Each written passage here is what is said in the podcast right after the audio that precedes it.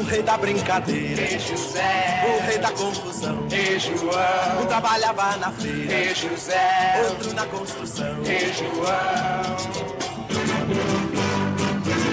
A semana passada, no fim da semana, João resolveu não brigar. Saudações tricolores! Eu sou Alexandre Andrade e esse aqui é o podcast Esquadrão 71, edição de número 75. Vocês estão ouvindo ao fundo aí Gilberto Gil, Os Mutantes, Domingo no Parque, uma escolha de nosso produtor musical que depois de um longo inverno apareceu para gravar novamente. Igão, seja bem-vindo de volta ao Esquadrão 71. Explica aí o porquê a escolha dessa música e traga seu destaque inicial para o programa de hoje. Rapaz, eu vou botar meu destaque aqui primeiro. É que antes de vocês entrarem, eu tava aqui falando com o Nicolas que eu, eu não lembro a última vez que eu participei, mas da última vez que eu gravei com o Nicolas, rapaz, 2020. 2020, se eu não me engano. Pelas minhas contas, foi 2020. é, tem tempo, viu? Tem tempo. Acho que o Nicolas nem tinha bigode ainda. E tem. Mas... tem, Rapaz, será? tem. Aqui, em, em breve, mais pessoas aqui vai ter. Meu tio vai raspar essa barba, deixa só um bigodão. Ai, ai, traga aí seu destaque. Mas é, essa música, né, foi muito levado pela conversa do, do último podcast sobre música ali. E os Mutantes, né, que é uma. Eu até te falei na estante ali em off. Os Mutantes, que é, é uma das bandas que eu mais gosto, é, dentre todas. E uma das músicas que eu mais gosto, música mesmo, é Panis et Circense. E depois de um tempo eu descobri que era a música de Caetano.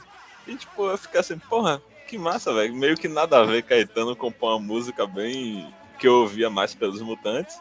Que é uma música bem. bem rock psicodélico, né? E Domingo no Parque eu acabei ficando ouvindo um pouquinho de- dessas músicas. E Domingo no Parque é uma música que marca ali, né, entre com outras, o início do, do movimento Tropicália. E a música do caralho no, no festival de MPB ali, aquelas músicas todas bonitinha. Nesse ano teve Alegria, Alegria e Roda Viva de, de Chico Buarque, MPB4, acho que assim é o nome do grupo. É, e Gil chega com os mutantes, tá ligado? Uns caras sem ser conhecido, que tocavam rock and roll ali com bem psicodélico, uma parada bem nada a ver. E deu certo. Os caras só não ganhou o primeiro lugar no, no, no prêmio do festival, mas ficou ali em segundo, pegou a medalha de prata. Mas eu gosto demais, velho, dessa época, desses festivais, dessas músicas. Fica aqui uma sugestão para quem quiser ouvir aí, procurar. Procura no, no YouTube, no YouTube tem. Procura lá, Proibido Proibir, legendado. Porque vai ter a legenda do protesto de Caetano. É um, o som ele é rasgado, porque é um som assim de, de festival mesmo, com plateia. Essa música que vocês estão ouvindo aqui no fundo também é um som um pouco rasgado, porque tá com a plateia e tá com é, é a captação de áudio da, da imagem da TV Record de 1967. Então não tem como ter tanta qualidade. A captação era com dois canais, era uma captação mais simples. E essa de Proibido Proibir é assim, bem estrondosa mesmo, assim, a- na hora que ele fala, que ele grita. Procurem que é muito legal, um protesto de Caetano e cantando é proibido, proibido durante o festival.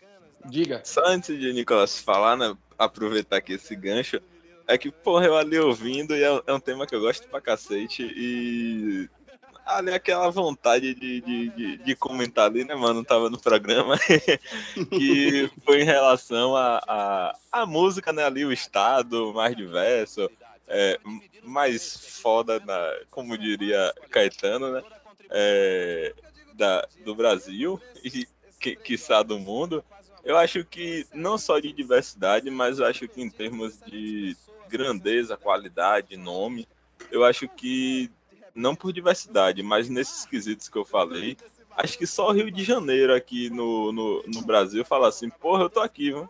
Porque tudo bem que o Rio é meio que centralizado ali no samba, na MPB com samba, mas tem, tem nomes gigantes e acho que é o único estado ali, pelo menos ao meu ver, que consegue, nesses quesitos que eu falei, levantar a mão e falar assim, para aí, Bahia, eu tô aqui, me ouve. Mas o restante. Faz uma sombra de longe. É, é porque assim, a gente tem, é, é, por exemplo, a Bossa Nova, e por mais que tenha João Gilberto aí, tipo, o Rio chega perto. Chega perto não, né? Chega igual. tem o samba, que por mais que tenha nascido aqui, o Rio também chega. A cultura do samba no Rio, no Rio de Janeiro como um todo, é maior, que aqui também é mais diverso.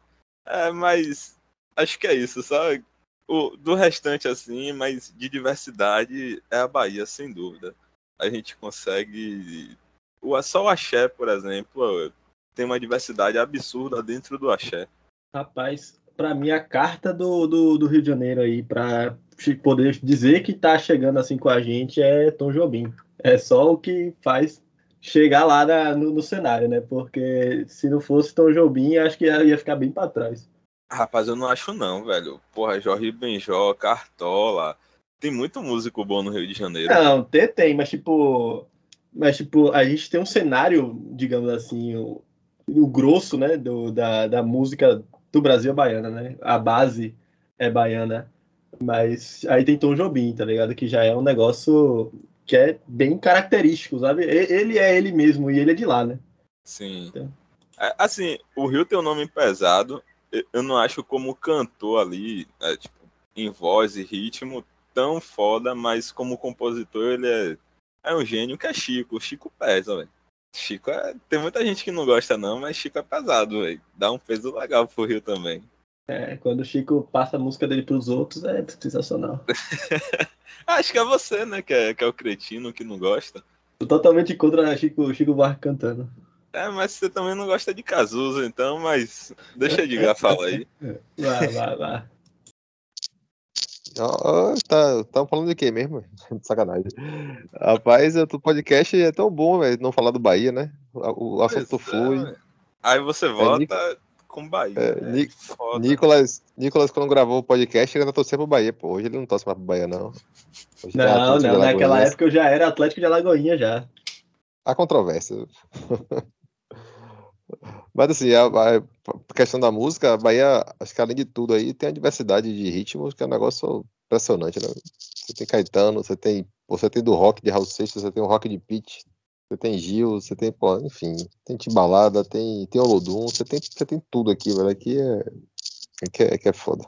Não, acho, acho que também não compara, não. Aqui é um negócio como acho que é Faustão que falava muito isso, né? Aqui é uma, um estado disfarçado de gravadora, né? De, na época era gravadora, né? Hoje, hoje talvez ele falasse que era de Spotify, né? Enfim. Baiano não nasce. Traga aí, traga, traga aí, Edgar, seu, seu destaque do programa de hoje. Rapaz, o destaque é, é assim, é uma vergonha, né, velho? Assim, por mais que a gente entenda que tenha feito mudanças no Bahia, que a gente sabia que ia ser uma.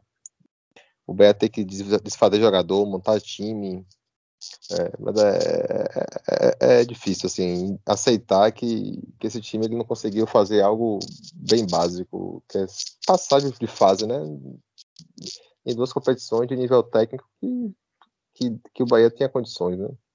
A Alessandro Belitani aí tem cinco participações, né, de, de Lampions, né? E ele é 880, né? Quando ele parte de fase e chega na final, mas perdeu duas, ganhou uma, mas também quando passa vergonha, é para passar vergonha de verdade, né? Duas, a segunda eliminação na fase de grupos. É, início de ano bem preocupante do Bahia, assim, em termos de futebol e em termos de elenco mesmo, assim, de conjunto de time, né? Eu esperava um pouquinho mais. Vamos ver aí na Série B o que, que vai acontecer. Nicolas, traga aí seu destaque para o programa de hoje. Rapaz, é aquela, né? O destaque é os 20 dias que a gente tem aí pela frente, né? Vamos organizar as coisas, treinar, ganhar aí tempo, né? Ganhar a, o trabalho, né?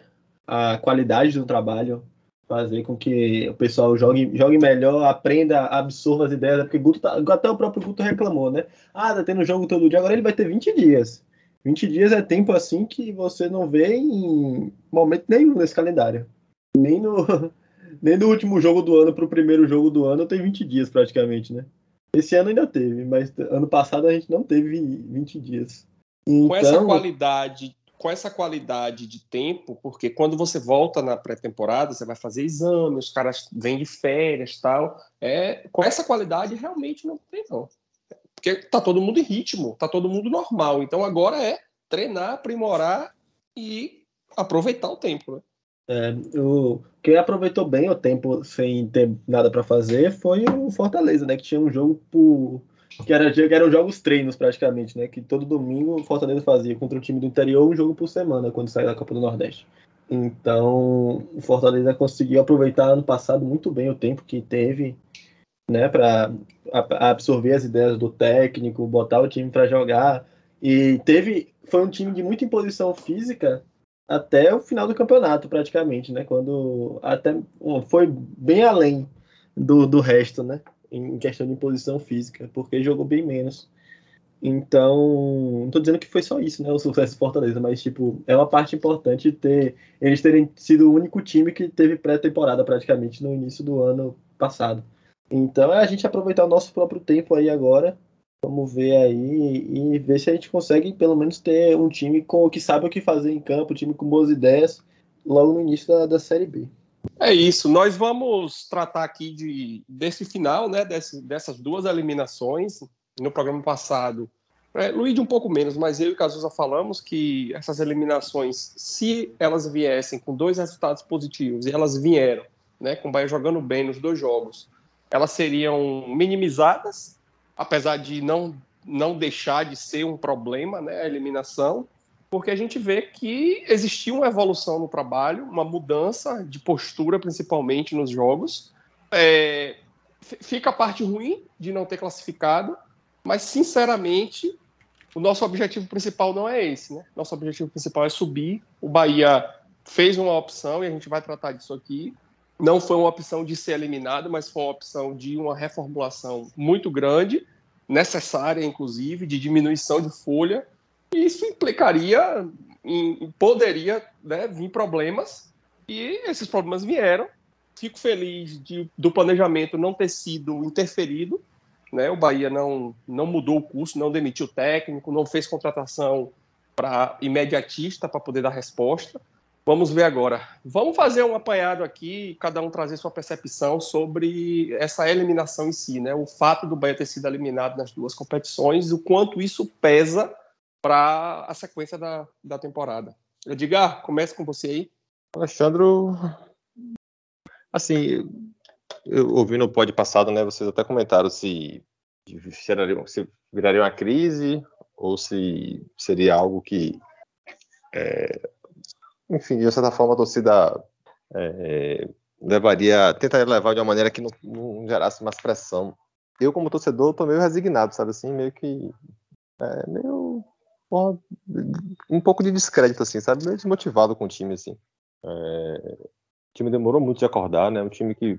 O Bahia na, na Copa do Nordeste, ele fez um ponto somente, sabe? Contra os quatro primeiros colocados do, do grupo, né? Do grupo contrário só conseguiu empatar com o CSA, né? Perdeu para Fortaleza, perdeu para o Sport, perdeu para o Atlético de Lagoinhas. Né? E só conseguiu vencer lá dos quatro últimos, né? Por mais que tenha tido um destaque como Roda Liga. E aí vem aqueles insights né, de temporadas passadas que o Bahia dependia muito de Gilberto, né? Que tinha um ataque muito bom, mas que, é, enfim, como time, né? Como aquela questão da conexão do time, né? De, de né, não, não existe, funciona muito pouco eu tentei acompanhar um pouco melhor né, o jogo contra o Sergipe, assim, foi me assustou assim, um pouco como é, Marco Antônio, por exemplo, e Raí, eles têm uma dificuldade muito grande de recomposição defensiva, né? Então, direto, assim, algumas vezes, né, o time do, do Sergipe, no mano a mano com o lateral esquerdo, né, com o Luiz Henrique, mais jogava mais pela esquerda, né, menos com o Borel. Mas eles têm dificuldade muito de voltar. E você tem dois jogadores que têm dificuldade absurda de voltar a marcar, que só querem bola no pé, né? E, tipo, e aí quando chega lá na frente, Raí, por exemplo, perdeu um gol inacreditável você tem dois jogadores, né, como o Mugni e, e Patrick que jogaram, né, que pô, são jogadores mais de cadência, né, não são jogadores que, que têm um pouco mais de dificuldade de intensidade de marcação. Você tem o Daniel, né, que pô, o adulto deixou ele bem mais à vontade, aí você fica com um time que pegou um adversário muito frágil, mas que, assim, que você percebe que por isso que esse time está nessa situação. Né? É um time que ainda tem muita dificuldade de criação, é um time que tem pouca intensidade para mim, e é um time que marca muito mal. Né? Pegou um adversário muito frágil, mas mesmo assim você percebe os buracos, sabe?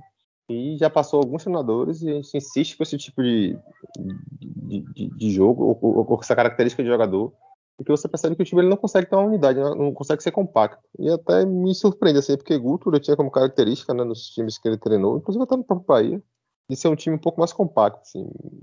Eu acho que o Bahia vai precisar fazer algumas mudanças de, de perfil, né, de, de contratação, até para fazer uma Série B um pouco mais um pouco mais segura, assim, porque acho que como o Bahia é um dos times, né, que é um dos candidatos ao a, a, subir, né, os, os, a grande maioria dos adversários, exceto para mim Vasco, Cruzeiro, né, o próprio Esporte, eles vão dar a bola pro Bahia o tempo todo, né, Bahia se vira aí. E aí vou tentar jogar, saída rápida tal. E acho que com esse time, com esse estilo de, de, de jogo, né, com essa forma, dessa característica de jogadores, com a forma como o Bahia marca, como o Bahia joga, o Bahia vai ter dificuldade na Série B. Essa é a percepção que eu tenho aí, vendo o jogo mais, mas assim, acompanhando um pouco mais o jogo do Sergipe e vendo como o Bahia já joga, né, assim, esse início de ano é só tragédia, né, o Bahia acho que fez quantos jogos aí, não sei se foi 17 jogos, só ganhou 4, perdeu 6, 7, aproveitamento aí de 49% é muito pouco, né, somando, né, a Copa do Nordeste e o Campeonato Baiano. Então, um início bem ruim aí e de futebol bem pobre ainda. Só para a gente poder deixar aqui né, registrado o número exato, né, esse número aqui é do AC Bahia Números. Quem não conhece, espero que todos que estejam nos ouvindo conheçam. E quem não conhece, vai lá procurar EC Bahia Números no Twitter, é muito bom. No Instagram também. É, foram 17 jogos, 7 vitórias, 4 empates, 6 derrotas, 49% de aproveitamento, 31 gols pró, 20 gols contra, é, foram 26 jogadores utilizados, desconsiderando aqueles dois primeiros jogos do, do catado ali, daquela questão do Covid e tal. E é, acabou eliminado nas duas, nas duas competições por, assim, um gol, um, um resultado, né? Por um, um empate a mais ou uma vitória a mais acima de, de algum desses adversários que estavam brigando ali seria suficiente, mas ficou no quase. Igão, traga aí sua percepção dessas eliminações. Rapaz, foi engraçado que eu tava trazendo alguns desses números, inclusive, né? Porque eu também faço alguma, algumas planilhazinhas. Nada comparado ao S Bahia Números, porque Pedro é doente, no sentido bom da, do termo. É, o Bahia que nos trouxe aí um desequilíbrio. É, um, um bom ataque, o Bahia tem média de 1,82 gols por, por jogo, e sofre ali 1,18. É, então, a gente, principalmente ali por conta de Rodallega, a gente teve um, um ataque muito, muito marcante né, nesse, nesse, nesse início de temporada. E a gente ficou marcado também pela fragilidade defensiva que já vem nos, nos rodando aí há, há um tempo. E só sobre esse número no, no Nordestão, né, que é para mim é o campeonato que mais importou, embora o Bahia tenha disputado com o mesmo time o Campeonato Baiano. É, foram a média de 2,25 gols feitos e 1,38 gols sofridos. É, são números altos, ambos, e mas o que chama atenção aí é o 1,38, 1,4 gols sofridos por jogo. É, é muito. Então, acho que Guto precisa utilizar esse tempo para tentar corrigir isso, tentar identificar onde é os problemas.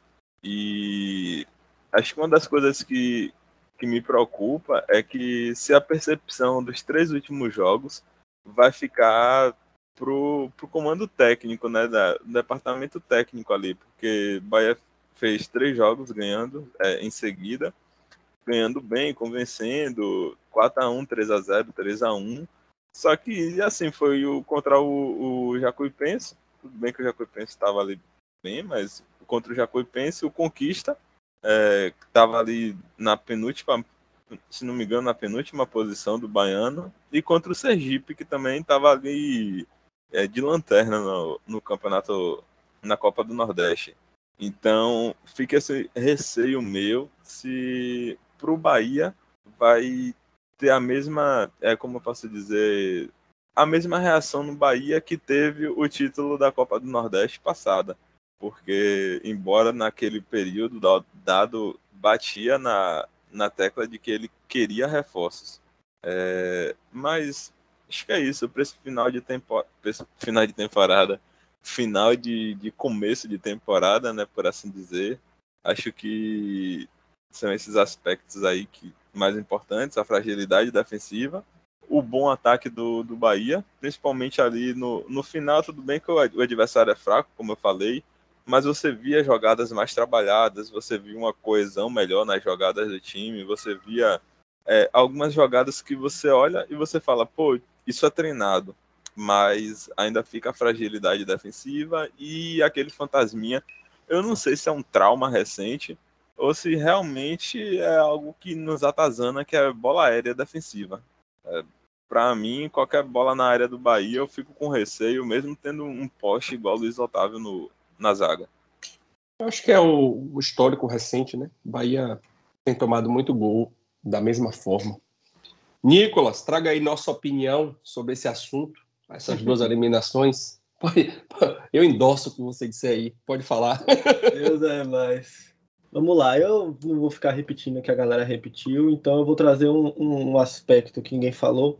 O Bahia fez os três jogos é, da contra times da Série B em casa, né, pela Copa do Nordeste, contra o CSA, contra o Sampaio e contra o Esporte.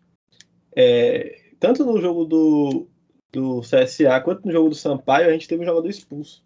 Mas aí o Bahia teve muitos jogadores expulsos, inclusive, nessa nessa sequência aí da Copa do Nordeste. A gente teve jogador expulso contra o, o Atlético de Alagoinhas duas vezes. Nos dois jogos contra o Atlético a gente teve jogadores expulsos. E teve jogador expulso contra o, o CSA e o Sampaio.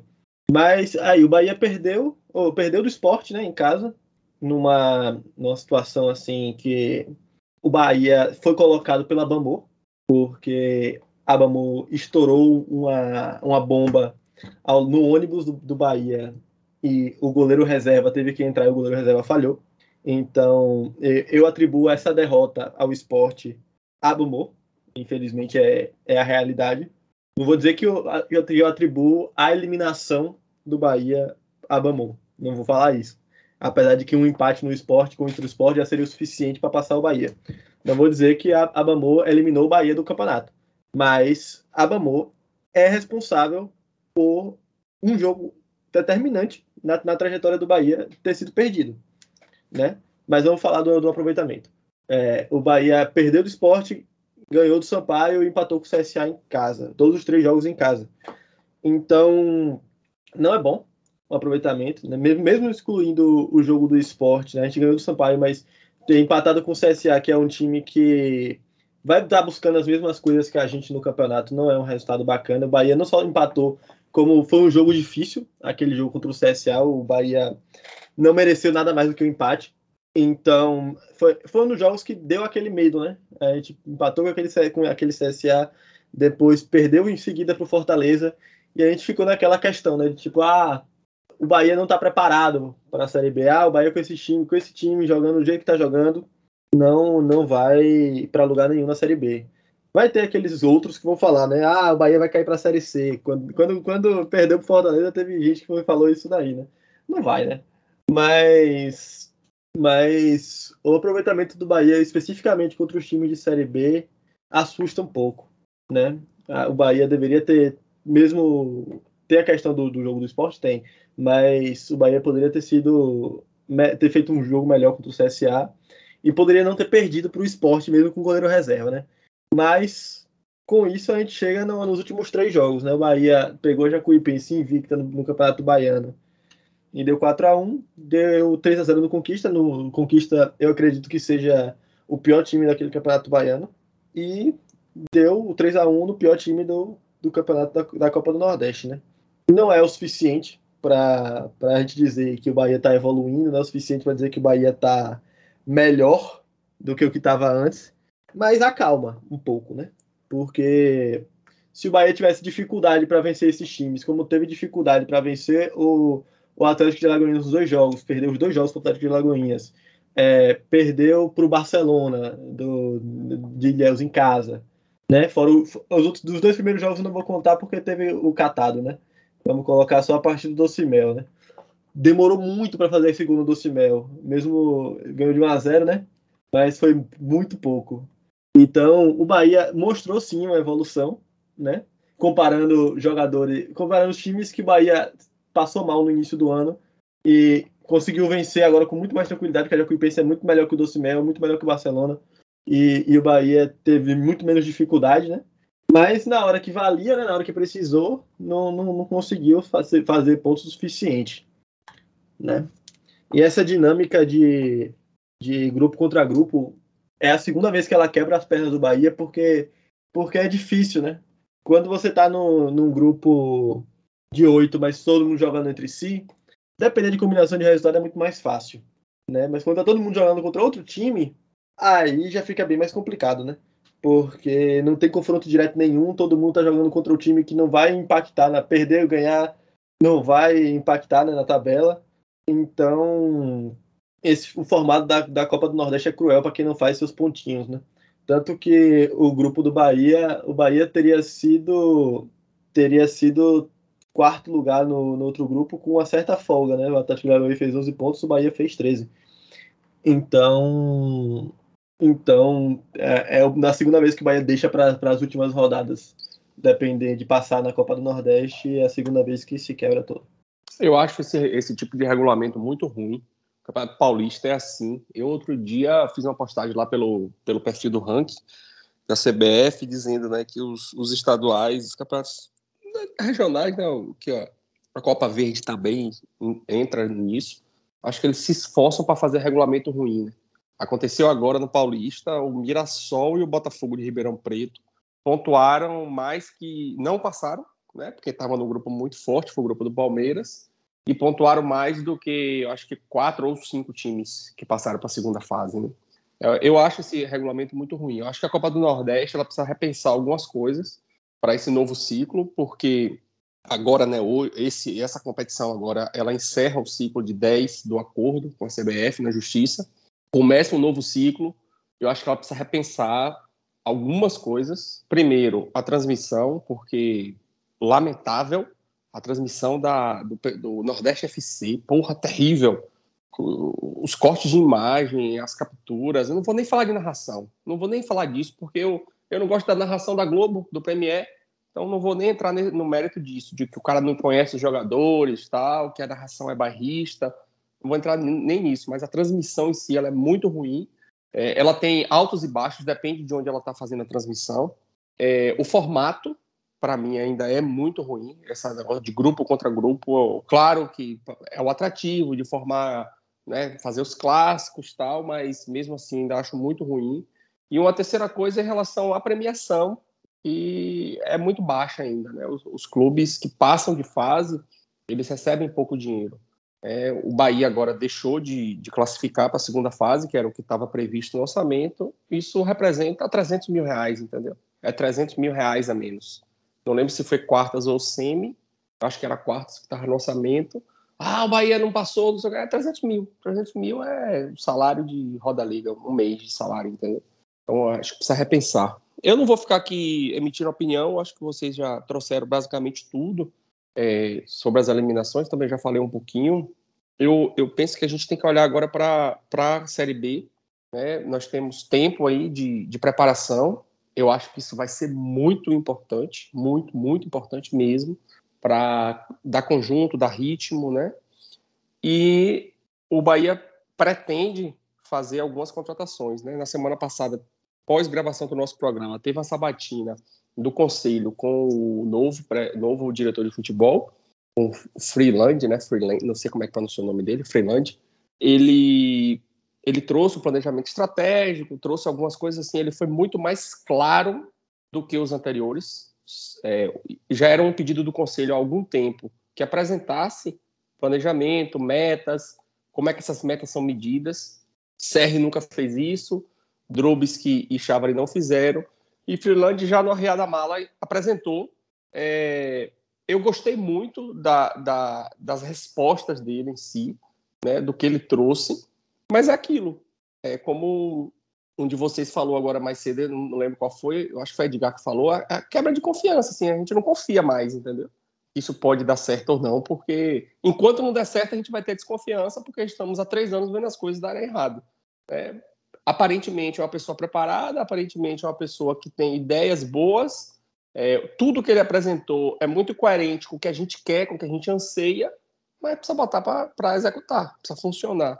É, e ele falou de oito contratações, de seis a oito contratações, é, peças importantes, né? Peças-chave, não é trazer para poder aumentar, inchar elenco. O Guto já tinha falado disso. E aí fica agora o questionamento, né? A, a, a dúvida, a pergunta, para a gente poder debater agora. É, o que é que esperar dessa Série B, né? O que, o que esperar do Bahia na Série B com esse tempo para treinar, com essas contratações que a gente não sabe ainda quem são, vamos aqui apenas especular posições e perfil. O que é que esperar, o que esperar desse Bahia para a Série B? Edgar? É, Alexandre, só voltar aqui um pouquinho. O Bahia já tinha feito seis contratações, né, para essa temporada. Dessas seis aí, até agora, né? Um, o Guto nem lembrava o nome, cara, que é Jonathan. É, achei aquilo, achei aquilo tão desrespeitoso, velho. Achei aquilo é. tão ruim. E, e aqui vai uma crítica. Eu vou, vou só te interromper, Edgar, um minutinho, para fazer aqui, falar duas coisas. Primeiro, para Fábio, que é nosso ouvinte, que marcou a gente hoje lá no, no, no Twitter, perguntando se a gente tinha acesso à comunicação do clube, né? Porque ele ficou indignado com a postagem de hoje, da intertemporada, como muitos outros torcedores. Assim, Fábio, a gente tem acesso à comunicação, mas nosso acesso é restrito. Eu não tenho acesso para poder mandar um WhatsApp para alguém da comunicação fazer fazendo crítica, entendeu? Não me sinto, inclusive, confortável. Tenho o contato de todos eles, mas não me sinto confortável de fazer isso. Né? Eles, eles vão ler lá as críticas no Twitter, eles leem, eles sabem. É, nós temos ali o acesso de fazer pergunta, quando eles mandam alguma coisa no grupo das com, a gente responde, ou quando a gente tem alguma dúvida de alguma, de alguma coisa, semana passada mesmo, na transmissão do, do Campeonato Baiano, eles foram fazer no estádio, a narração de Felipe estava adiantada em relação à imagem. Eu fui lá no, no, no, no grupo, falei com ele, ele pô, consertou de alguma forma, mas para poder fazer crítica ao trabalho assim, não, não me sinto confortável de, de fazer isso. E o outro ponto é criticando a comunicação do clube, que eu acho que essas, essas entrevistas elas deviam ser editadas, velho. Porra, era só cortar o trechinho de Guto perguntando quem era Jonathan, entendeu? Não faz sentido, pô. Não faz sentido. Ou alguma coisa mal colocada, ou colocada errado. Eu acho que, que é muito. É, eu acho errado o clube grava e bota isso na. na, na bota isso no ar, entendeu? E Sim. também acho que falta filtro, às vezes, nas perguntas, pô. Se você ouvir a entrevista de Guto do, de, de ontem, né, gente, ontem, é a mesma pergunta três vezes, entendeu? Então acho que falta os caras lerem ali um pouquinho, aglutinar, reunir, fazer tudo de uma, de uma vez só, perguntas similares, e também editar, pô. Se sair alguma coisa errada, como para mim foi desrespeitosa a fala de Guto em relação a ele, já tinha sido desrespeitoso com o Ruiz, foi com o Jonathan, acho que devia ter editado e não botado no ar. Assim, eu quis voltar para a questão das contratações, né, porque o Maranhão provavelmente está indo para o Santos, é, o Bahia trouxe mais Rezende, né, que auxilia ser titular e reserva. Mas qual foram os dois? É, é Djalma, que hoje é banco, né? E que para mim, até agora, né, um pouco decepcionante, né? Tinha boas referências dele, inclusive Cazuza falando muito bem dele, que é um bom lateral, uma boa série B. Luiz Henrique, que hoje é titular, né? Que hoje é titular, é, é até merecido, né? Pelo que os outros estão jogando. Mas assim, o que me assusta, e eu pegando um pouco da, da fala de Nicolas, Nicolas falou, não, mas o Bahia tem um time melhor, né? o Bahia não era para dar por um ponto, alguns pontos perdidos, né? Você até comentou isso aí, mas o Bahia está sempre assim, né? Nesse período inicial.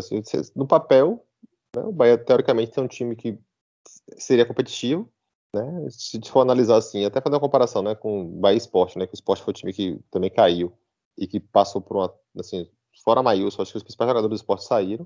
O esporte aos Francos e Barranco conseguiu passar de fase, né, no mesmo grupo, do, né, enfim, ganhando inclusive do Bahia, e conseguiu passar lá né, no, no, estadual. Então, assim, é o mínimo que você se espera, pô. Né, o time pode ser ruim, o time ele não tá pronto para a Série B, a gente sabe disso. Mas essas, nessa fase inicial, até para dar uma tranquilidade, até para. Se você passa aí e perde para Ceará, você é eliminado na outra fase, não é nenhum problema. Acho que e fora o vexame histórico, né? O Bahia, no Campeonato Baiano, por exemplo, acho que nunca tinha, nunca na sua história não tinha passado de fase, né?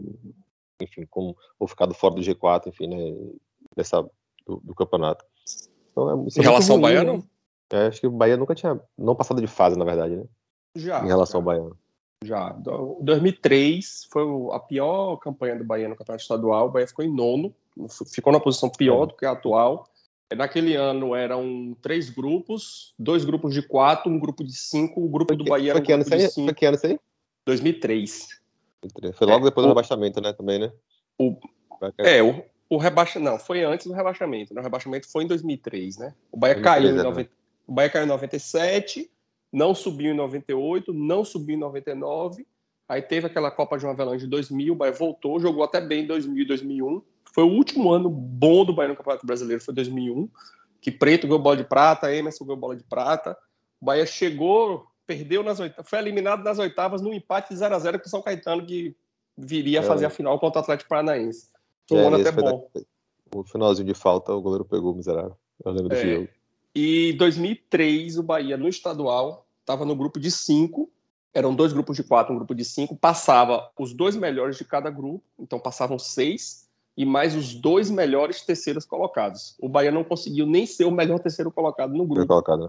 E o Bahia ficou de fora. tipo, é, então, um erro meu, assim, é, erro, é, falha minha, mas assim, tipo, é, são campanhas ruins, né? E, e- e por mais que o time esteja bagunçado, a gente sabe que foi uma queda que acho que o Bahia não esperava, não se programou para tal, né? Ninguém- enfim. Mas são campanhas muito ruins, né? E assim, e, e essa coisa de você. E a gestão britânica está começando a ficar marcada por, por esses por esses vexames, né? Vexame do Baiano, vexame do Copa do Nordeste, é, a- alguns, alguns resultados né, contra times aqui do Nordeste da região, né? Como o Sport tal, não consegue vencer. Isso começa a incomodar, né? Acho que tem que ter uma mudança de mentalidade, sabe? Lógico que você.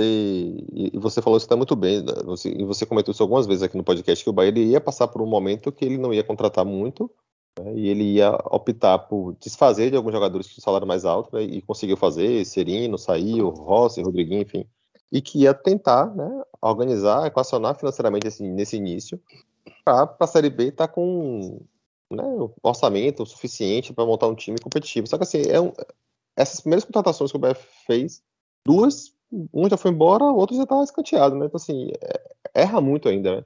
Mesmo quando tem pouco, erra muito, assim. Então assim, esse time para a Série B vai ter que ter muito tiro certo, assim. Acho que o meio de campo do Bahia precisa melhorar, o Bahia precisa de volante para ontem, né? O Bahia precisa de um que de um ponta que, que tem um poder de se quiser jogar nesse esquema, né, com um poder de recomposição melhor. O Bahia precisa de um zagueiro. Acho que o Ignacio, por mais que o Ignacio acho que é um zagueiro até que ok, mas o Gustavo Henrique até agora não mostrou para que veio. Gente tinha até feito alguns jogos interessantes na Série A do ano passado. Então o Bahia precisa de, de, de- peças aí para esse time encorpar para a Série B, porque é um campeonato chato. Você ser, você ser favorito contra quase todos os adversários, você ter essa pressão de você ter de, de, de propor o jogo o tempo todo, você é difícil, assim. Eu lembro quando o Bahia subiu no, inclusive com o Guto, o Bahia ele ganhou todos os jogos em casa no segundo turno. É, Foi uma façanha que se não fosse aquela façanha de ganhar todos os jogos em casa, o não tinha subido. Então, assim, é difícil. E teve muito jogo duro aqui. A gente lembra quando aquele jogo contra o Sampaio Correia, todo mundo acho que aquele jogo um jogo bem marcante, assim. Então, assim, é difícil, não é, um, não é um campeonato que o Bahia vai sobrar. Ou, ou se sobrar, vai ter que aprender a jogar o jogo. E esse time, até agora, não dá demonstração de que sabe ser protagonista. Eu vou fazer uma provocação sem querer tornar aqui um diálogo entre nós dois, né? Até para os meninos poderem falar aí. Mas o Bahia ficou fora do Campeonato Nordeste por um ponto e do Campeonato Baiano por um ponto. Se o Bahia tivesse conquistado esse ponto e classificado, essas classificações não estariam mascarando o real potencial desse elenco, não?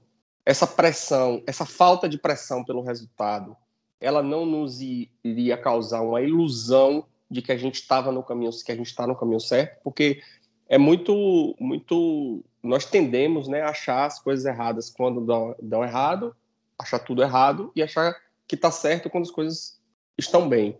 E aconteceu ano passado com o título da Copa do Nordeste. Quando o Bahia ganhou a Copa do Nordeste, a, a, sensação, né, até da diretoria, foi de que, ó, esse time é bom, ganhou a Copa do Nordeste com Fortaleza, com Ceará, com Esporte, com Vitória, tal. Vamos precisar de pouco. E nessa aí a gente se lascou, entendeu? Então eu tô querendo, eu não tô dizendo que o Bahia foi bom o Bahia não ter passado. Longe de mim de dizer isso. Mas essa essa essa eliminação, ela não traz essa cobrança a mais que pode ser benéfica, isso pensando na Série B? Cara, eu ainda falei isso, né, assim, mais resumidamente, no, lá no começo, quando eu tava falando da, da, da minha impressão nesse, entre aspas, aí, essa, essa intertemporada, porque eu, eu já tenho esse receio com o Bahia sendo desclassificado, o Bahia vendo de três jogos bons contra adversários fracos. é, e dois em péssima fase, além de, de ser adversários bem mais fracos é, em fases ruins. Então, eu acho que a gente conseguiu ter bons resultados, mas ainda apresentar as fragilidades que eu falei. É, questão defensiva, questão defensiva com bola aérea, principalmente. Acho que a gente conseguiu sofrer com esses adversários, então é, é, é preocupante. E sem dúvida nenhuma, se esse, esse time se classifica, obviamente poderia ser aquele fator de mudança de chave ali, de comportamental, mas é, eu não consigo ver. Para mim, isso acontece quando você. O, o, desempenho do time ele tá tendo ali, você está conseguindo desempenhar bem, só que você não consegue resultados. E ali falta alguns ajustes. A gente, eu lembro muito da, das épocas em que Gilberto entrava na seca e a gente perdia um monte de gol e tomava um a zero e acabava.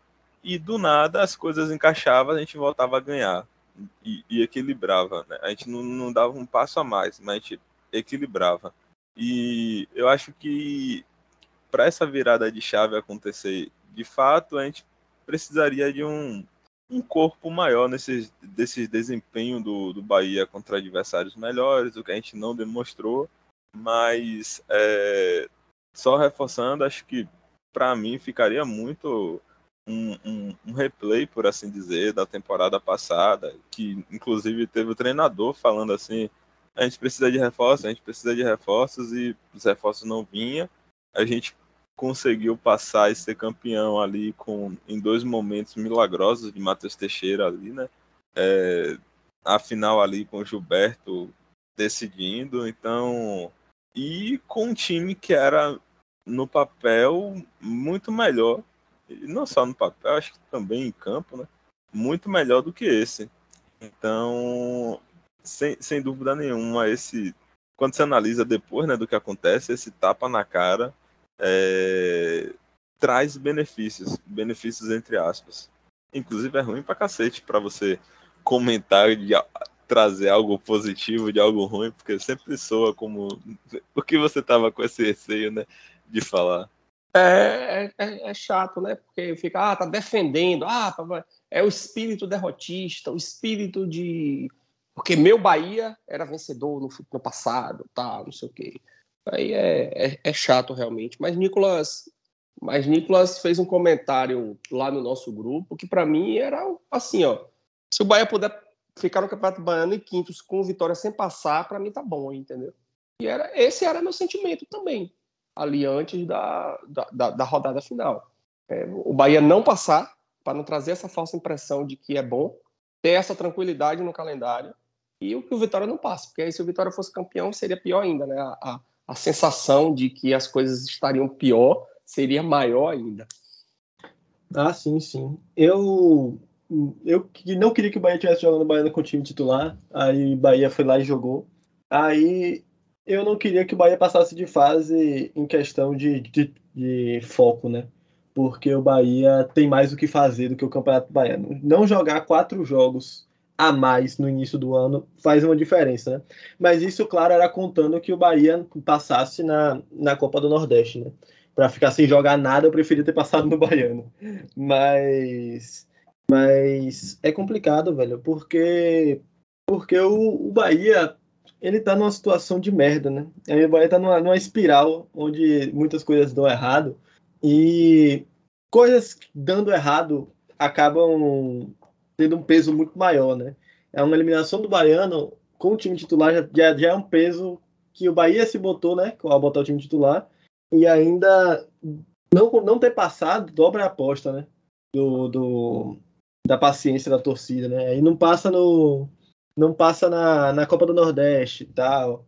Claro que houveram algumas coisas atípicas, né? Houve Covid no início, houve o, o, a bomba, né? Houve a, a, essa a, a, saída do goleiro titular para poder fazer procedimento no olho, tá ligado? Essas coisas acabam afetando, sim, a, o desempenho do Bahia, mas obviamente eles não são os culpados, né? O que, o que trouxe a gente até aqui, né? Mas enfim, é, o Bahia, ele tá. Ele tá numa situação agora que ele só tem que abaixar a cabeça e trabalhar, né? Infelizmente é, é a realidade. A, as pessoas que estão abaixando a cabeça e trabalhando no Bahia já estão sendo achincalhadas. Imagine as pessoas que não estão fazendo isso, né? O Bahia já perdeu agora das contratações, né? Perdeu o William Maranhão, vai para o Santos. É, não sei quanto o Bahia vai ganhar com isso, não sei se o Bahia vai ganhar alguma coisa com isso. Essa história está toda muito mal contada, mas sinceramente o William Maranhão não vai fazer falta. Ele veio com cacife, entre aspas, de Série A, veio para cumprir uma função importante na defesa, na, na, na volância ali, né, e não conseguiu desempenhar com qualidade. É, não, não vai fazer muita falta, não. Tipo, se ele melhorasse, talvez. Mas saindo, vai dar uma liberada na folha. Tem final de Campeonato Paulista em breve, né? Então a gente vai ver esses times pequenos não tendo mais condição de manter esses os times, né? E aí a gente vai vai ter o Bahia conseguindo algumas boas oportunidades, né? Pelo menos deveria conseguir, se não conseguir, aí já, já é um problema. Os, os fins dos campeonatos estaduais, principalmente os mais ricos, né? Dão essas oportunidades aí de mercado, então o Bahia tem que ficar de olho. E é isso, né? Procurar o, a, as oportunidades, procurar as... baixar a cabeça e trabalhar, né? Porque não tem o que dizer, né? Não, não tem como você falar assim, ah, mas teve isso, ah, mas teve aquilo, sabe? Não, não tem o que dizer. O Bahia não passar na Copa do Brasil, na Copa do Nordeste é péssimo. E o Bahia botar o time titular é ruim e botar o time titular e não passar é tenebroso, né? Então, vamos esperar aí o, o desempenho do Bahia no futuro, mas com, sempre com o pé atrás, mas o Bahia tem condição de fazer uma Série B boa, sim. O Bahia não foi dominado, não foi. O Bahia jogou de jogou bem com times de, da Série B que vão ficar ali no mesmo top do Bahia, que é o, o Ceará e em certa medida o, o Ceará não, o CSA e em certa medida o esporte. E ganhou do Sampaio Correia, que é um time que deve ficar mais abaixo. Então, então não é fim do mundo, é vergonhoso, é, é terra arrasada, não acho, mas. Mas. Essa percepção de tipo, eu não acho que é terra arrasada é uma percepção que a gente tem desde muito tempo. Né? A gente sempre olha para o time do Bahia e fala, ah, isso aqui não é terra arrasada. Mas os resultados vêm sendo, né? De terra arrasada.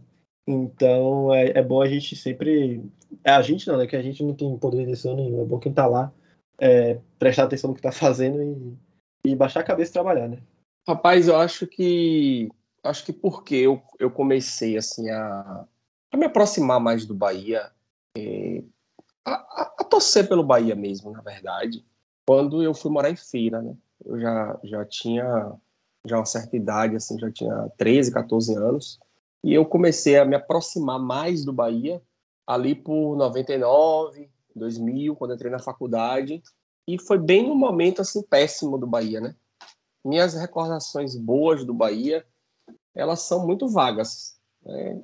É, e por conta disso, talvez, de ter vivido esse, essa aproximação ali em 98, 99, no momento que o Bahia foi rebaixado para a Série B pela primeira vez, 97, né?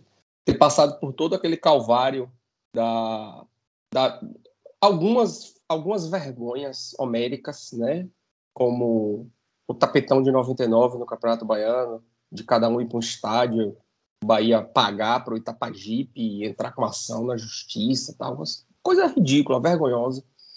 A virada de mesa de 2000, o Bahia sair da Série B para a Série C numa canetada no tapetão e depois não conseguir se sustentar e três anos depois cair novamente para a Série B e ficar na Série B por anos e depois ir até na Série C. Então, acho que por ter passado por tudo isso, quando eu olho para algumas situações de hoje, eu não consigo enxergar um buraco tão fundo como naquela época. Me preocupa muito e me chateia muito alguns torcedores do Bahia virem com ah, é o pior Bahia de todos os tempos, é a pior diretoria que o Bahia já teve, é o pior não sei o quê. Eu acho que se esse torcedor tem aí por volta de 20 e poucos anos, eu até entendo, tá? Porque se ele tem 20 e poucos anos, que ele tem acompanhado, começado a acompanhar futebol, futebol com 10 anos, ele começou a acompanhar o Bahia com em 2010. O Bahia já estava saindo da série do, do, Calvário da série C, né?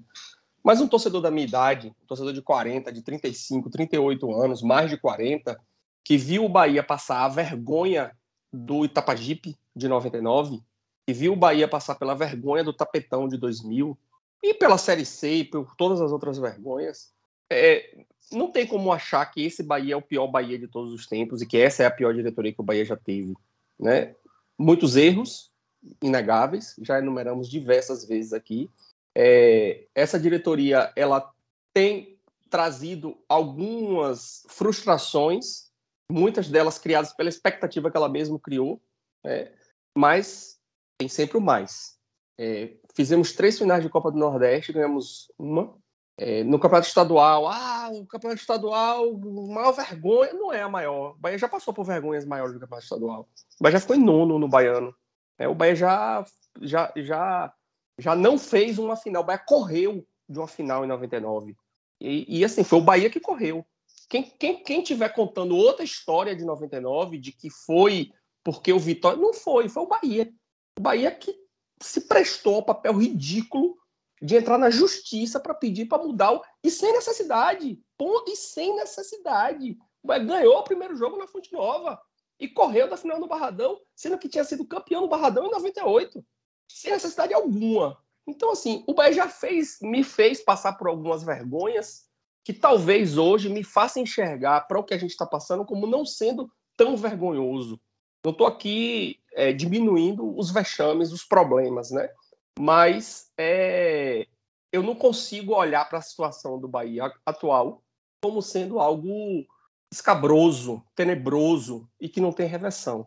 Eu tenho muita esperança de que essa, esse tempo para treinar e essa é, é, a manutenção do planejamento para a Série B, de não demitir Guto primeiro, e esse vai ser nosso próximo ponto de pauta, que não estava até planejado, mas eu quero fazer essa pergunta para vocês, de manter Guto e de fazer contratações para as posições que a gente precisa.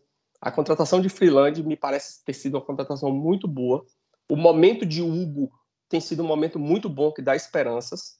Então, eu olho para tudo isso e eu tenho muita esperança de que o Bahia vai subir, que o Bahia vai poder fazer uma Série B. O Bahia não vai fazer uma Série B arrasadora.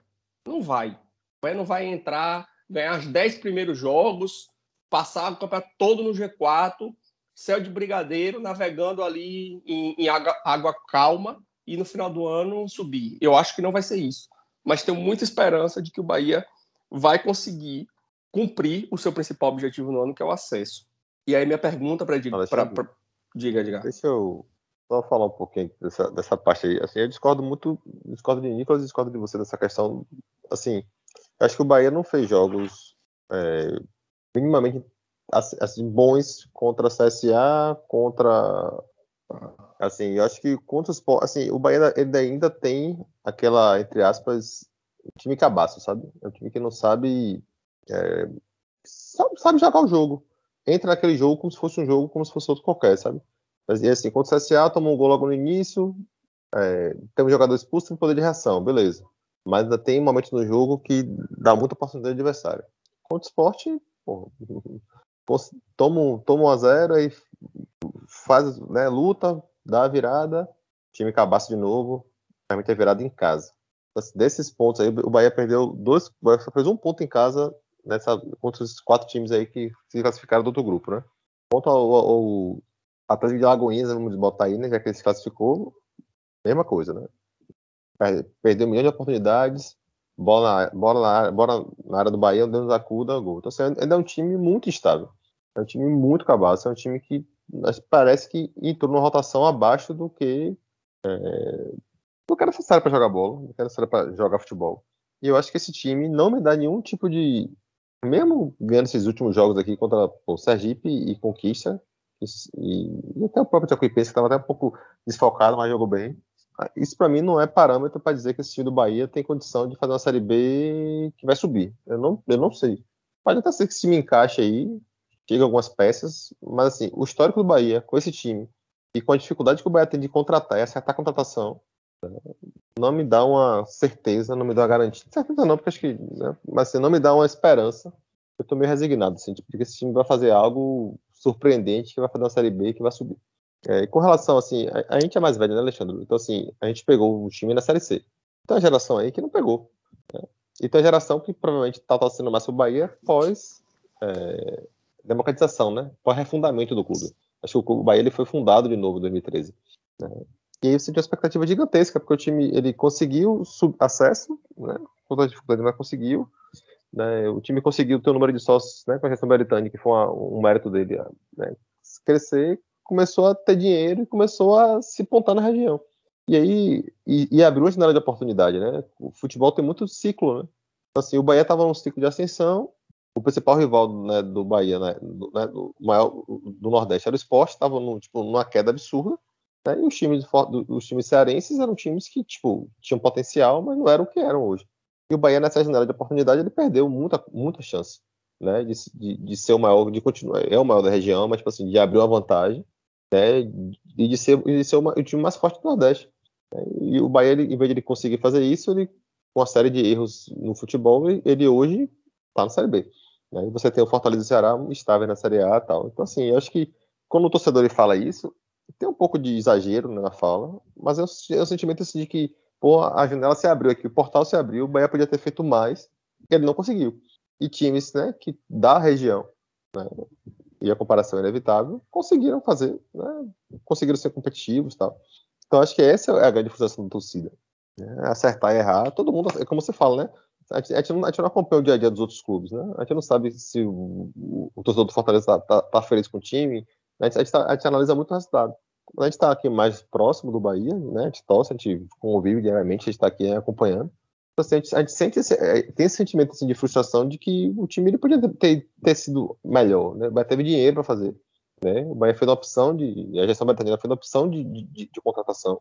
Né? Ela fez uma opção de montar um time e que esse time ele não deu certo deu muito pouco certo, né? A gente for analisar aí de 2019 para cá, né, acho que a Copa do Nordeste ali foi o ponto fora, né, fora da curva. E o primeiro turno de 2019. Então, assim, é, do brasileiro de 2019. Então, é, é, é, frustrante, né? Porque você tem uma expectativa de que o time podia ir mais longe. Né? E além de não ir mais longe, você combina com o rebaixamento, né? Brigou na temporada passada para cair, não caiu, né? Conseguiu arrumar e no ano seguinte, por ter ganho, assim, né? Ter ganho a Copa do Nordeste, você achar que aquele elenco era suficiente para jogar a Série A, talvez para não cair, né? Mas para disputar a Série A competitivamente, não. Então, assim, eu lembro de, né, Baritani o Tossiguto, tal, o time deu uma melhorada, ele falando de, de, de, de, de para Portugal, tentar contratar a Conte, né, tentar contratar Indio Ramírez e tal. Então, assim, existe um pouco de, de vender algo que, que na prática no futebol foi muito contrário. Então, esse sentimento de, de, frustração é natural, mas assim, e aproveitando a fala de Beretania, que ele gosta muito naturalmente, é bem, bem natural. E só vai conseguir mudar se ele né, conseguir fazer, e futebol permite isso, né? Futebol é muito dinâmico, ele conseguir dar um tiro nessas contratações aí e o time na Série B subir. Acho que ameniza um pouco, e aí não sei se a SAF vai vir ou não, mas acho que vai acabar vindo, porque ele tem interesse. E aí o time subir e aí ter um outro projeto de futebol, sabe? Mas minha pergunta em relação a, a Guto, você acabou falou, falou de outros assuntos e não, não, assim, não falou disso. Assim, eu, eu, não acho que Guto. Assim, eu, eu assim, eu, acho, eu acho que o trabalho de Guto ele tem que ser questionado. Acho que o time ele foi muito aquém do que eu imaginava, principalmente em termos de organização. Assim, você tem um time que a gente sabe que tem peças que o time do Bahia é um time capenga, né? Um time que não é não é equilibrado, a gente sabe. Agora eu achava que o time poderia ter um pouco mais de, de organização, né? Porque Guto ele, é, ele tem essa característica, né? Ele não, ele não faz times brilhantes, times vistosos, né? Mas ele faz times competitivos, né? E o Bahia foi muito abaixo. E aí eu, eu discordo de Nicolas. Eu acho que o Bahia foi muito pouco competitivo hum, nesse, nesse, nesses primeiros jogos, né? 17 jogos. Agora, assim, eu não tiro ele não, velho. Acho que assim, até porque se você tirar Guto, é porque você não tem noção do que você quer futebol. Vai, vai tirar Guto pra trazer quem? Quem é que tem no mercado aí? Vai trazer Lisca? tipo assim, pô, eu não vejo o Lisca como um cara que, sabe assim, que vai resolver alguma coisa. O outro treinador aí no mercado eu vejo, sabe? Eu acho o Guto, acho o Guto é um treinador que, assim, me espanta ele não ter, não ter conseguido ainda, mas eu acho que ele tem na sua história, né, na, na, na, né, nas suas temporadas, ele consegue fazer times que conseguem. É, tem times que conseguem fazer uma Série B competitiva e para subir, que acho que é o objetivo do clube. Agora eu espero que acerte nas contratações. Assim, acho que com esse time que está aí hoje, principalmente esse meio de campo do Bahia, o Bahia não sobe. vai sofrer muito para subir. Eu não sou o maior fã do mundo de deixar Guto por muito tempo, não. Porque eu não acho que Guto seja o cara do, do longo prazo, né? Aquele cara que vai implantar uma filosofia, aquele cara que vai aproveitar esses 20 dias, sabe? Eu, eu, eu vejo os 20 dias do Bahia e eu fico feliz porque o Bahia vai ter a, a possibilidade de, de, tipo, montar um time para chegar muito bem azeitado para a Série B. Mas com o Guto eu não confio que isso vai acontecer, sabe? E, tipo, eu não tô dizendo que o Bahia tem muitas, tem muitas opções melhores que Guto, não. E, tipo, eu, inclusive, eu acho que o mercado da Série B não tem um cara que faça esse longo prazo acontecer, né? Que vá, faça você conseguir construir uma, uma ideia, uma filosofia. E, tipo, quando eu digo uma filosofia, passa muito aquela ideia de ah, o Bahia tem que ser um time dinâmico, que toca a bola o tempo todo, que faz não sei o quê. Não é isso. Eu acho que o Bahia precisa ser um time que saiba o que fazer, sabe? E, tipo, esse Campeonato Baiano mostrou, o Campeonato Baiano e Copa do Nordeste mostrou que o Bahia é um time que não sabe o que fazer, sabe? E Guto teve, deu a primeira a, a pré-temporada no clube, né? Guto já tá aí esse tempo todo. Então, dá mais 20 dias a Guto. E aí? Né? Vai ser Guto o cara que vai. Não, agora com esses 20 dias, Guto vai melhorar, vai trazer a, a, a filosofia, a, o Bahia vai saber o que precisa fazer, o Bahia vai saber como é que como se portar sem bola o Bahia vai saber como como se portar com a bola no pé, o que precisa fazer, por onde o Bahia vai tentar achar o gol, sabe? O ataque, eu não, nem acho que o Bahia tem tanto assim a reclamar, não, viu? Porque o, o, o ataque do Bahia tem funcionado. Não só contra os times fracos, né? O Bahia fez dois gols no esporte, o Bahia fez dois gols no Pai Correr. Então, o Bahia fez um gol no Fortaleza, fez um gol no, no CSA. Então, mesmo os jogos que perdeu contra os adversários mais competitivos no outro, no outro, no outro no outro grupo, o Bahia fez gols. Então, mas o que o Bahia parece que não sabe o que vai fazer sem a bola. Em, em muitas, principalmente o comportamento assim dos, dos laterais.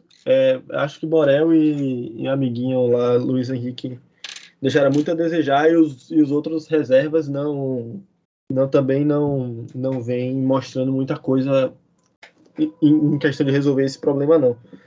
Mas é um problema que todo mundo vai ter, né? O, dos times que estão na Copa, no, na Copa do Nordeste, né? Os times que passaram, só o CSA na Série B passou na Copa do Brasil, né?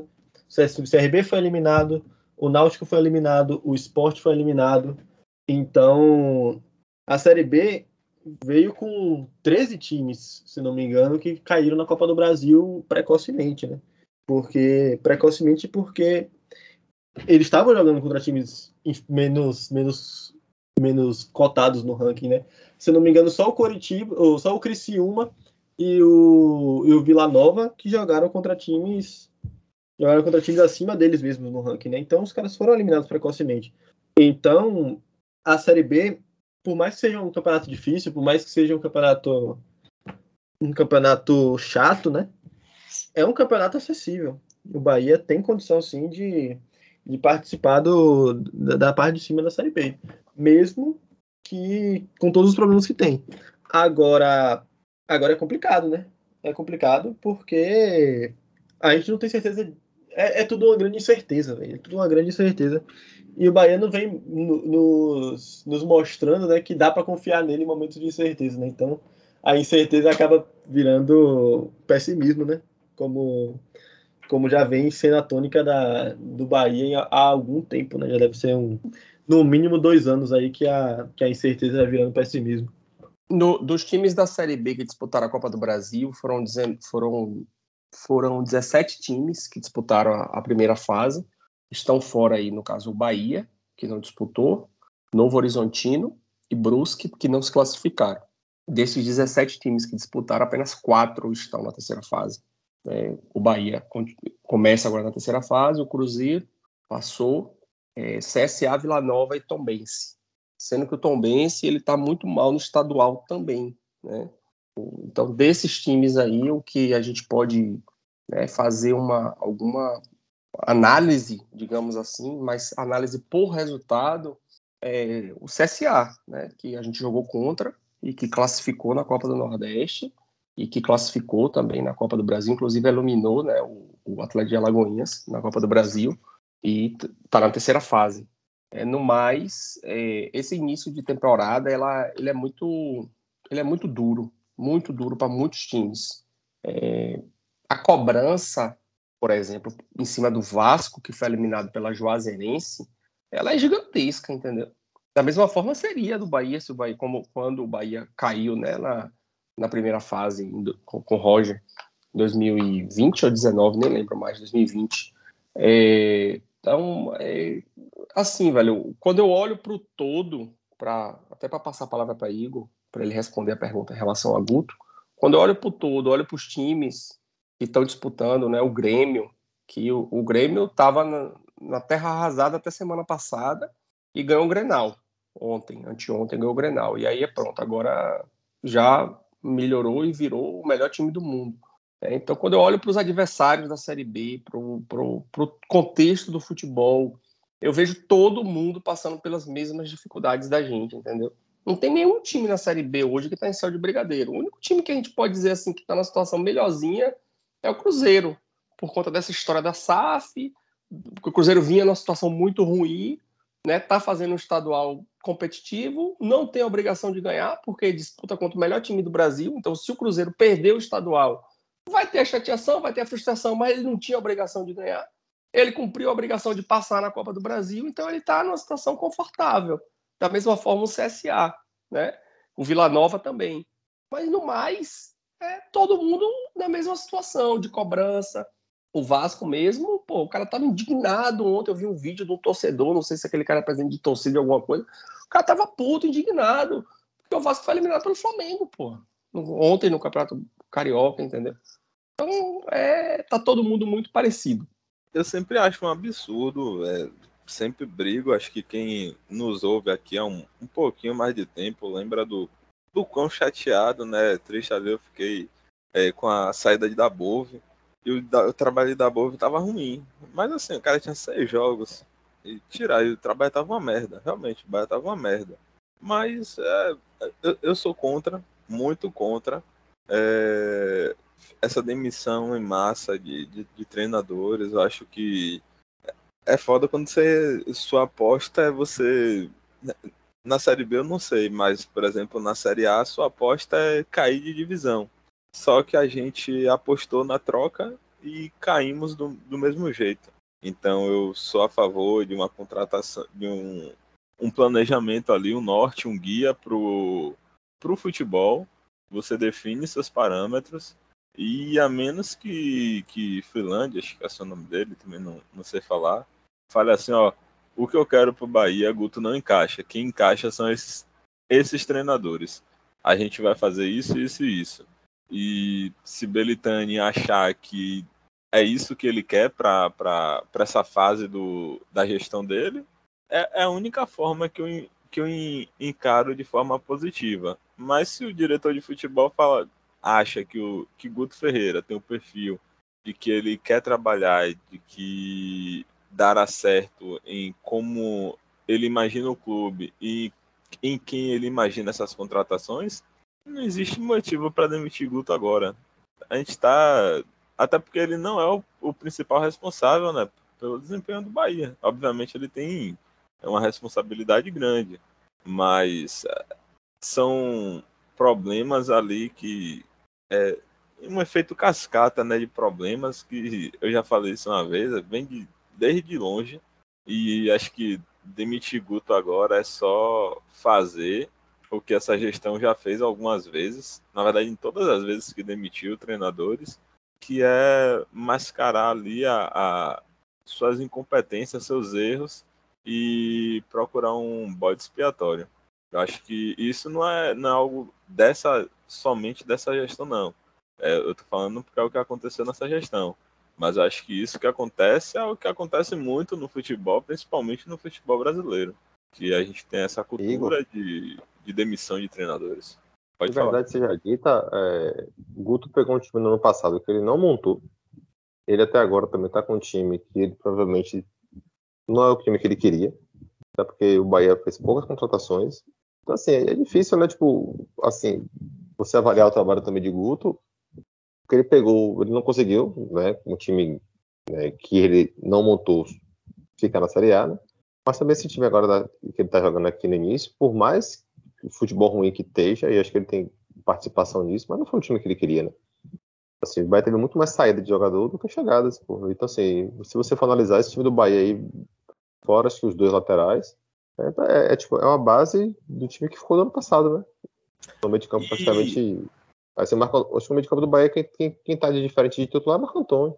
É, então, assim, era um time reserva do ano passado, com algumas peças que chegaram, mas, assim, até essas peças que chegaram até agora não, não assumiram a titularidade de maneira incontestável.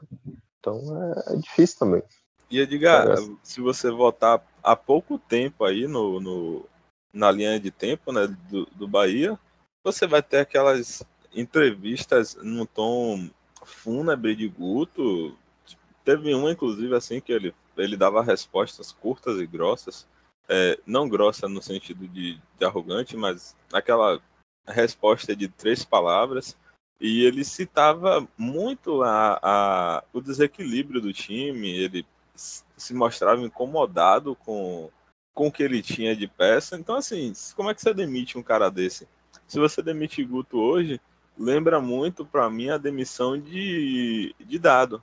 Dado quando o, no último jogo de Dado, os atacantes do, do Bahia que estava no banco era Rodallega, que tinha jogado poucos minutos no jogo anterior, um ou dois jogos antes, mas Rodallega acho que tinha uns 30 minutos no Bahia jogando. Então ninguém sabia ali como é que ele estava realmente. E Michael Douglas, se não me engano, Michael Douglas não, Michael Douglas estava de titular, era Oscar Ruiz. Então, você demite um treinador nessas condições, é claramente você procurar alguém para assumir a, a sua culpa. É, eu acho que a demissão do técnico, não é essa situação de, de Guto no Bahia, né, a situação atual do Bahia, acho que a demissão, é, a saída dele, não vou nem chamar de demissão, porque pode partir dele o pedido, né? a saída dele ela só pode se dar por dois, duas causas, dois motivos, né? Um é o que acho que Nicolas falou, o Edgar, porra, minha memória tá fraca hoje. Um de vocês falou aí que seria o Freeland olhar pro trabalho de Guto nesses 15 dias que ele tá aí e falar assim, ó, o trabalho dele não vai nos levar a canto nenhum. Avaliar que o trabalho dele nesse período da agora não é suficiente para o que o, o Bahia precisa e aí ter a saída dele. Ponto. E a segunda seria se o próprio Guto olhasse para a situação e falasse assim: eu não tenho mais como fazer nada aqui e pedir para sair. De resto, é fazer o que vocês estão dizendo: é mascarar problema e cobrir problema. Como eu falei um pouquinho antes, eu fico feliz de o Bahia não ter cedido a, ao resultadismo com os resultados ruins, entendeu? O Bahia não ter demitido o Guto, não ter feito contratação para dar resposta, não ter trazido qualquer diretor de futebol, porque tinha alguns abestalhados lá no Twitter fazendo contagem de estamos há uns X dias sem diretor. O Inter está aí, ó. O Inter demitiu, fez a mesma coisa. O Inter mandou embora o cara. E tá aí, tá sem. Tem acho que 25 dias sem. E tem idiota torcedor do Inter fazendo a mesma coisa que os idiotas torcedor do Bahia faziam. Estamos há 25 dias sem diretor de futebol. Amanhã estamos há 26 dias sem diretor de futebol. O Bahia não cedeu essa pressão.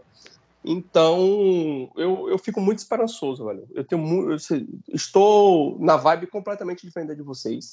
Assim, tenho muita esperança de que esse tempo de, de preparação, a intertemporada que está deixando muito torcedor puto aí, o nome, é, é, ela seja positiva para o Bahia e que as contratações elas possam vir para poder agregar e o Bahia conseguir atingir o objetivo lá no final do ano. Vocês têm mais alguma coisa para falar ou já podemos encerrar aqui? O programa ficou longo hoje, viu? Passa a régua. Antes de finalizar, eu só queria é, trazer aqui duas coisas. A primeira é que amanhã, é, 19h30, na TV Bahia, lá pelo YouTube, vai ter um evento, né, o segundo encontro o Futebol Brasileiro e a Lei da SAF, que ela é organizada pelo, pela Comissão Provisória da SAF, junto com o Conselho. É, o convidado de amanhã vai ser Daniel Marques. Quem não assistiu o primeiro e quiser e tiver interesse, vá lá no YouTube do Bahia, tá lá, fica gravado. Foi muito bom o primeiro. Já comentei aqui, mas fica aqui o reforço. E esse de amanhã será o segundo. É, é, é, é muito interessante para a gente poder ouvir né, e entender um pouco mais sobre isso. Hoje saiu aí uma notícia que o Bahia está em vias de assinar contrato e tal. Então, a, a, a gente poder entender Isso é, é bem interessante para que os sócios possam avaliar na hora da votação. E a segunda questão é realmente é, é em relação a isso. Né? Em janeiro houve uma mudança estatutária. É, essa eu até comentei isso aqui, né, na, em um dos programas aí. A, a mudança foi no sentido de que a partir da mudança, é, para poder votar nas assembleias é necessário cumprir a carência de um ano. Antes, essa carência só era exigida para votação no, no, na eleição, e agora é para qualquer votação na Assembleia. Então, quando for pautado esse assunto da SAF, só poderão votar os torcedores, os sócios torcedores que estão há mais de um ano, né, que cumpriu essa carência de um ano. O torcedor que saiu e que retornou para o sócio quando voltou público no estádio, se fosse pautado hoje, a, a questão da SAF não poderia votar. Precisa cumprir um ano de carência. Então, se a gente puder, se a gente quiser mudar nosso clube, se a gente quiser ajudar nosso clube, a única forma da gente fazer isso é ser um sócio. Então, quem puder se associe, seja sócio. A saída de Belintani, que muitos pleiteiam, e ela só vai acontecer através do voto. É, lembrando que mesmo que a SAF aconteça, ela será uma, um, um pedaço. O outro pedaço né, que é o Esporte Clube Bahia como associação civil sem fins lucrativos. Ela vai continuar existindo, ela vai continuar tendo um presidente. Esse presidente vai ser Belintani até o final de 2023 e ela vai ser sócia da SAF e ela vai mandar na SAF também. Então, essa, esse mundo encantado que muitos torcedores estão enxergando de que vamos botar a SAF para tirar Belintani do Bahia, isso não existe. Né? Assistam o encontro de amanhã, assistam o primeiro encontro, se interem, perguntem, ouçam quiser fazer alguma pergunta, algum torcedor que está ouvindo a gente quiser fazer alguma pergunta lá no, no, nosso Twitter, pode fazer. O que a gente não souber responder, a gente vai procurar quem sabe. É, a informação é tudo. Né? Com, não caiam em, em, em, conversas de que a SAF é a melhor coisa do mundo e que vai ter salvador da pátria ou qualquer coisa desse tipo. A gente pode, inclusive, decidir por ela, mas é necessário que a gente saiba o que, é que a gente está fazendo. E esse, esse, esse alerta, né, entre aspas, aí, não é que a gente é contra, não. A gente não. Fale tá por esperando. você. É, é, é. Mas assim, a gente não toma um partido, um partido. É Fale é, por você. a gente não tá tomando um partido sem saber o que, o, o que é proposto. A gente só é, só é contra a, a venda desse kit ilusão aí de que vai vir um, Exatamente. um, um Sugar Daddy para ficar bancando o Bahia eternamente. É, eu, sou, eu não sou contra a SAF, eu sou contra a forma como o assunto está sendo tratado pela torcida e pelo conselho. Eu falei isso ontem, falei isso semana passada, para três conselheiros. Falei para os três, eu falei, olha, sou contra como vocês estão tratando. Essa conversa de que a gente só pode ter opinião formada quando a proposta chegar à mesa. Ah, como é que você é contra se você nem viu a proposta? Eu acho que a forma está sendo feita de totalmente equivocada. É, mas eu já dei essa opinião aqui em programas atrás, não vou ficar aqui repetindo. É, eu não sou contra a SAF, eu sou contra essa ilusão de que a SAF vai ser, como o Igor falou, uma pessoa para vir bancar o Bahia, botar dinheiro e fazer o que quiser. Então, assim, hoje o, o, o, o Texor lá do Botafogo deu uma declaração que para mim é, é abominável, entendeu? eu ficaria muito frustrado se a SAF do Bahia tivesse um cidadão como aquele, sendo o sócio, sendo o parceiro. Né? Um Toma fanfarrão. da Juazeirense. Fanfarrão, fanfarrão. Eu não vi, não. Foi que a Juazeirense fez. Eu vou te mandar. Deu uma resposta, deu uma porrada. Fanfarrão, o cara vem com. A Joselense basicamente falou: tá achando que todo mundo aqui é vagabunda? Rapaz, o cara é fanfarrão, entendeu? Então, assim, é, não gostaria de que fosse uma situação dessa. Ah, mas é o City e tal. Então, se interem. Vamos nos interar, vamos procurar saber, vamos nos informar, que é importante a gente saber do que a gente tá, do que a gente vai decidir daqui a pouco ali na frente. Obrigado a todos mais uma vez. Vá lá no nosso Twitter, arroba esquadrão7171 numeral, no nosso Instagram, arroba esquadrão.71, 71 também numeral. Nos ajude a fazer o programa, surgiram pauta, traga seus comentários, perguntas.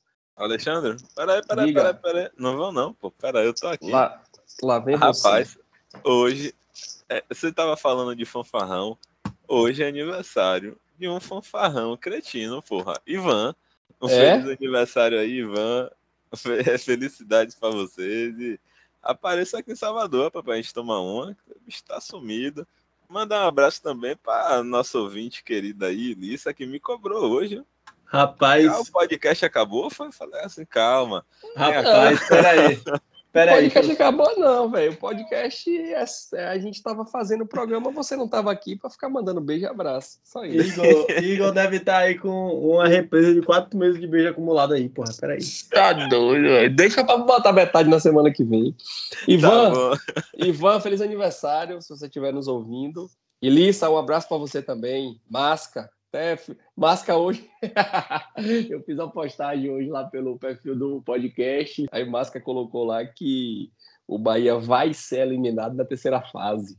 Aí eu mandei para ele que a Esquadrão 71 Bet tá pagando dois. Se ele quiser colocar uma moedinha aí nessa aposta, é só mandar lá na DM que a odd dessa, a odd dessa eliminação é 2. É só ele escolher o valor e fazer a aposta lá.